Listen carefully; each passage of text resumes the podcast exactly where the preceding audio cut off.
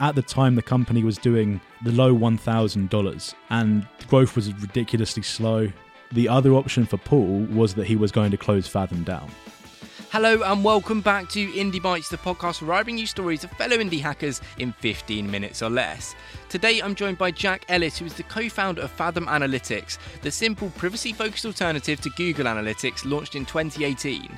Now, Jack handles the technical side of the business but isn't afraid to get on the mic on their podcast above board or send out some spicy tweets. Jack also runs a serverless Laravel course which he launched back in 2020 to some success. After this conversation, Jack has turned into a true friend. We spoke for several hours after the podcast, and he's genuinely a nice chap.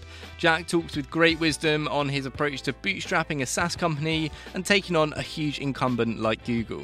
Thank you to my friend Charlie from Weekend Club for sponsoring this episode with his new project, Part Time Tech Jobs, which is a fantastic site for finding and posting, you guessed it, part time tech jobs. If you're looking to transition for a full time role to indie hacking, finding a part time role might just be for you, de risking that transition. And on the other side, if you're looking to hire great entrepreneurial talent without breaking the bank, this is where you should post. So if you're looking for a part time tech job, head to parttimetechjobs.co, or if you're looking for tech talent, use the code IndieBytes, all caps, for 80% off all featured posts. Finally, a little plug for my new podcasting course showing you exactly how to make a podcast just like Indie Bites in only two hours or less a week. So if you've been wanting to start a podcast but haven't found the time, head to 2 Hour Podcast and use the code BITES for $10 off. But that's enough from me. Let's get into this conversation. Jack, welcome to the podcast. How are you doing? I am wonderful. You are a true professional. I I love it, and I love it when I'm speaking to people that have built awesome businesses like you have with Fathom. And when I was looking back into what Jack Ellis has done in the past, there's more to you than just running this privacy focused analytics platform. But what I'm also happy about is that I've got a fellow Brit on the mic, which.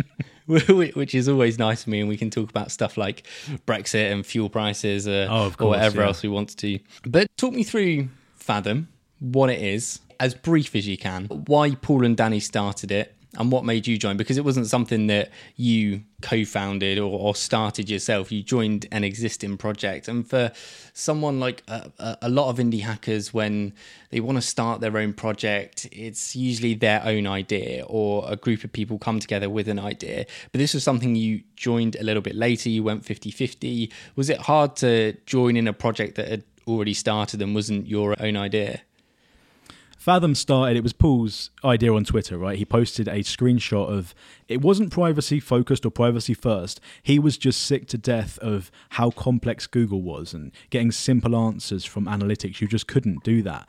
And he had this vision of how it could be so much better.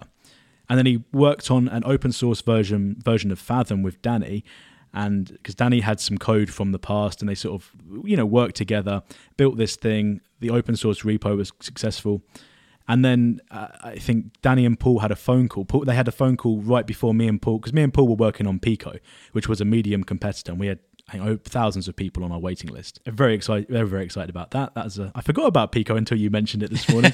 but we were working on Pico, and Paul had a call with Danny on Skype, and then we had a call directly after, and Paul's like, "Danny's saying that he's done with Fathom." And so we're, I'm like, oh shit, you know, that's not good. Paul's, you know, Paul's not a developer. Paul's a designer, and now he's lost his developer. So we immediately get to talking about the idea of me coming on board. And at the time, the company was doing the low one thousand dollars, and growth was ridiculously slow. But you know, it was still enough to see that there was clearly product market fit. So we had this hard decision of do we keep doing Pico, which has thousands of people on the waiting list but doesn't actually have any revenue, or do I come on board and work on it with Paul? And Paul's written about this publicly, but the other option for Paul was that he was going to close Fathom down. So it was a case that we're going to work together on this or it's going to be closed down. And Fathom grew very, very slowly up until we launched version 2, which was a complete redo. And we launched on Product Hunt and it just blew up from there, kept on growing. We thought, oh, this is actually becoming something. That's interesting. And you, you said it when V2 launched, did a product hunt launch, and then it start started to grow quickly from that point. Can you think back to any of the inflection points in growth when you were like, yes, this is really working, or maybe what you were doing apart from just having a great product for that growth? Uh, Paul's audience helped a bit. to begin with. We still get a few people off of Paul, but we were very conscious that that can't be the only funnel. Product Hunt helped. Twitter, we've done a ton of stuff on Twitter. We're very active on Twitter. Our content game is very active. We're very public about what we do. Version 2 was just better. I know you, you already said don't just say better software, but version 2 was just better. So you have a better product, you're going to get people that actually convert. It's not just about the traffic, right? Before we had this dashboard and it was really grossly simple. We didn't have countries, browsers, that kind of thing. We didn't have anything like events or goals. Where suddenly we've got all this stuff and people got excited. Well, I'm interested to know how you've sort of tried to change people's perception on analytics and paying for analytics because so many people are so used to getting their analytics from free from Google and mm-hmm. Google is a powerful product. Marketing teams literally run their whole content machine based on the data that Google Analytics has given yeah. them and that is free. So how did you start to convince people to pay for something that they could originally get for free? Yeah, so it's a mixture in our content and it's a mixture in general awareness of what's going on people have learned that free is not free. There's some kind of trade off somewhere. And so the question is would you pay $14 a month for a company that isn't going to screw you with your data, isn't going to track your visitors around the web, and is actually going to do the right thing? We're not under any kind of pressure from external investors, or we're not a publicly traded company.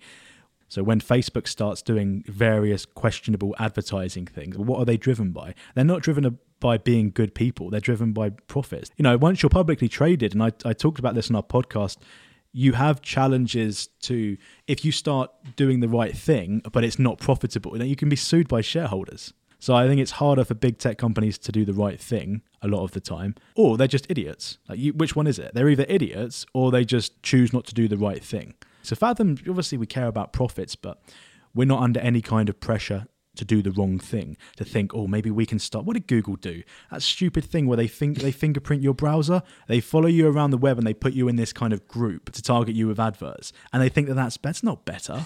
So they've just got all these but they've got these pressures though. They have to do this because they've got these like, if they suddenly drop their revenues then the ceo is going to get sacked or you know people will start losing their jobs we just don't have this. You sort of answered my next question, which was about how do you go about tackling a product that has so much market share. If an indie hacker or an entrepreneur was thinking of creating a product that solves a problem where there is an absolute behemoth, what would they have to do to cut out a little bit of that market share for them? compete on areas that that company can't compete on. So take a look at Derrick Reimer, what he's doing with SavvyCal. Calendly can't provide the same attention that he can. You know, innovate on your product. Again, coming back to SavvyCal, I think SavvyCal is a great idea. He's innovating in areas that Calendly isn't let's move on then from Fathom and talk a little bit about Pico because that is a product that I was really excited for. A medium competitor, fantastic. Yeah, medium has started putting ads everywhere and trying to monetize mm. everything. Mm. And I was like, yeah. I, but I really like the writing style of Medium or, or the writing experience, how it looks. And this was before I really started using Ghost or knew what Ghost was or, or how Ghost had developed. But this was your first time working with Paul, Paul Jarvis, author of Company of One. Oh, no. Second yeah. time, first oh. public oh. time, I suppose. Well, okay. We built, crypto, we built a kind of crypto product before, experimenting with crypto technology beforehand. That was a joke project, and we worked on that together, and that's how we kind of enjoyed working together. Uh, how, how did you um, meet him and end up deciding to, to work together on on something? Yeah, so I was in BC for a holiday and I messaged Paul was I was part of Paul's course actually and I messaged him saying whereabouts are you and he's like he just happened to be quite close to where I was living. We met for coffee and we just clicked on a bunch of stuff and then we started Pico shortly after the crypto project. Before working with with Paul, you always really wanted 100% ownership on something. I understand mm. people that do want that 100%, but what changed and how have you found the benefits of having a, a co-founder? Uh, keeps you focused, keeps you grounded, someone else to actually share the responsibility with. Uh, being a solo founder sucks. I mean, I'd worked, you know, all through the night till 5 a.m., fall asleep, wake up, repeat. You know, this was on Raw Gains. Um, I don't know if we'll talk about that, but just repeat. And then you kind of get hung up on things for ages. You've got no one to sanity check you. Paul sanity checks me all the time, and it always makes me laugh. People assume that he's not involved in the, the tech stuff. Paul's very much involved in the tech stuff. Paul sanity checks me and helps me through stuff all the time. I think you need to work with someone that complements your skills. I mean, another example, Justin Jackson with Transistor. Jon's an incredibly talented programmer. Justin's great at marketing. So you have to find a co-founder that complements you, else just stay solo and just hire people. Mm-hmm. And so, so you, you say Pico is already built, ready to go. You, you mentioned earlier in the episode about choosing to to go on with, with Fathom instead, Yeah. and Pico got acquired by Ghost, and it's now a lovely little theme you can use. Tell me a little bit about how that acquisition came about. oh easy. Paul's friends with John. They were talking over text, and that was it. Done. That is one way to sell a company. Jack, I'm interested in one of your first projects, Raw Gains, which you quit your job and started. I was making twenty thousand pounds a year. I was twenty something years old, and I quit my job to work on this full time. And I thought that I was going to quit in June, and by January I'd have enough customers to start making some money. I thought it was going to be that simple. I got oh, I was bad back then. I thought I had, you know, I had all these plans. I drew out just I think I analysis paralysis, right? I wasted more time on things that ultimately just didn't matter. What I should have been doing is focusing on a small set of features, shipping it, getting feedback, getting people excited. What I did instead was, oh, I'm going to build the whole product before I launch it. I'm going to obsess. I'm going to spend ages on the design. I'm going to spend ages planning the exact class structure of this PHP class. Just wasted time. And so I did everything wrong and I ended up shipping it late 2014 just to say that I shipped it. But it was crap. It, it was no, it wasn't. It was the technology was incredible, but it doesn't matter because no one was excited about it. No one really cared. I didn't do the right stuff. I did the opposite of everything I do now. So if I was doing raw gains again, I would have, like I say, built small bits of it, shipped it, got people excited, got people involved, all kinds of things. But I didn't do that, and I failed, and I made no money, and I cried. D- did you go back to to get a job after that? No, no, no. From that point on, I was doing full time consulting. Was that up until the point in which you started Pico and, and Fathom? Yeah. So the transition out of my full time consulting was when I launched my course. The course did like a stupid amount on the first day. And the course has done $150,000 since March 2020. But it was that income that helped pad things for me and was like, oh, okay. Because Fathom, like, I was making good money, right? And leaving it for Fathom, for Fathom to pay the same money that I was making was hard.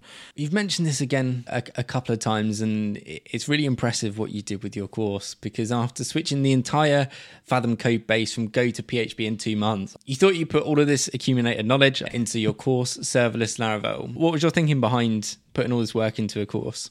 I was tweeting about what we were doing. People were interested. I was getting questions, I was getting emails, and I just thought, you know what? People are actually interested in this knowledge. I've spent more time than anyone else, run into more problems because of our scale than anyone else. I've got all this knowledge. I'm going to put it into a course. And I, at the beginning, I remember writing out my goals, and all the goals were things I could control. The goal was it doesn't matter if I don't sell however many courses. What matters is that I'm either A, going to learn a ton from this, and I'll be ready for another course or for something else, and I'll actually get to help people. So with serverless Laravel, that told me I need to make a course. I made, I started a course, got a waiting list on that. I shared tips publicly. I shared what I was working on. I kept on storytelling because I like I share what I do. Like my goal on Twitter is to try. Like obviously, I do a few shit posts here and there, but my goal on Twitter is to help people, is to help them improve their lives. And I can't help everyone. People are, you know, people are smarter than me and everything else, but I can help a group of people.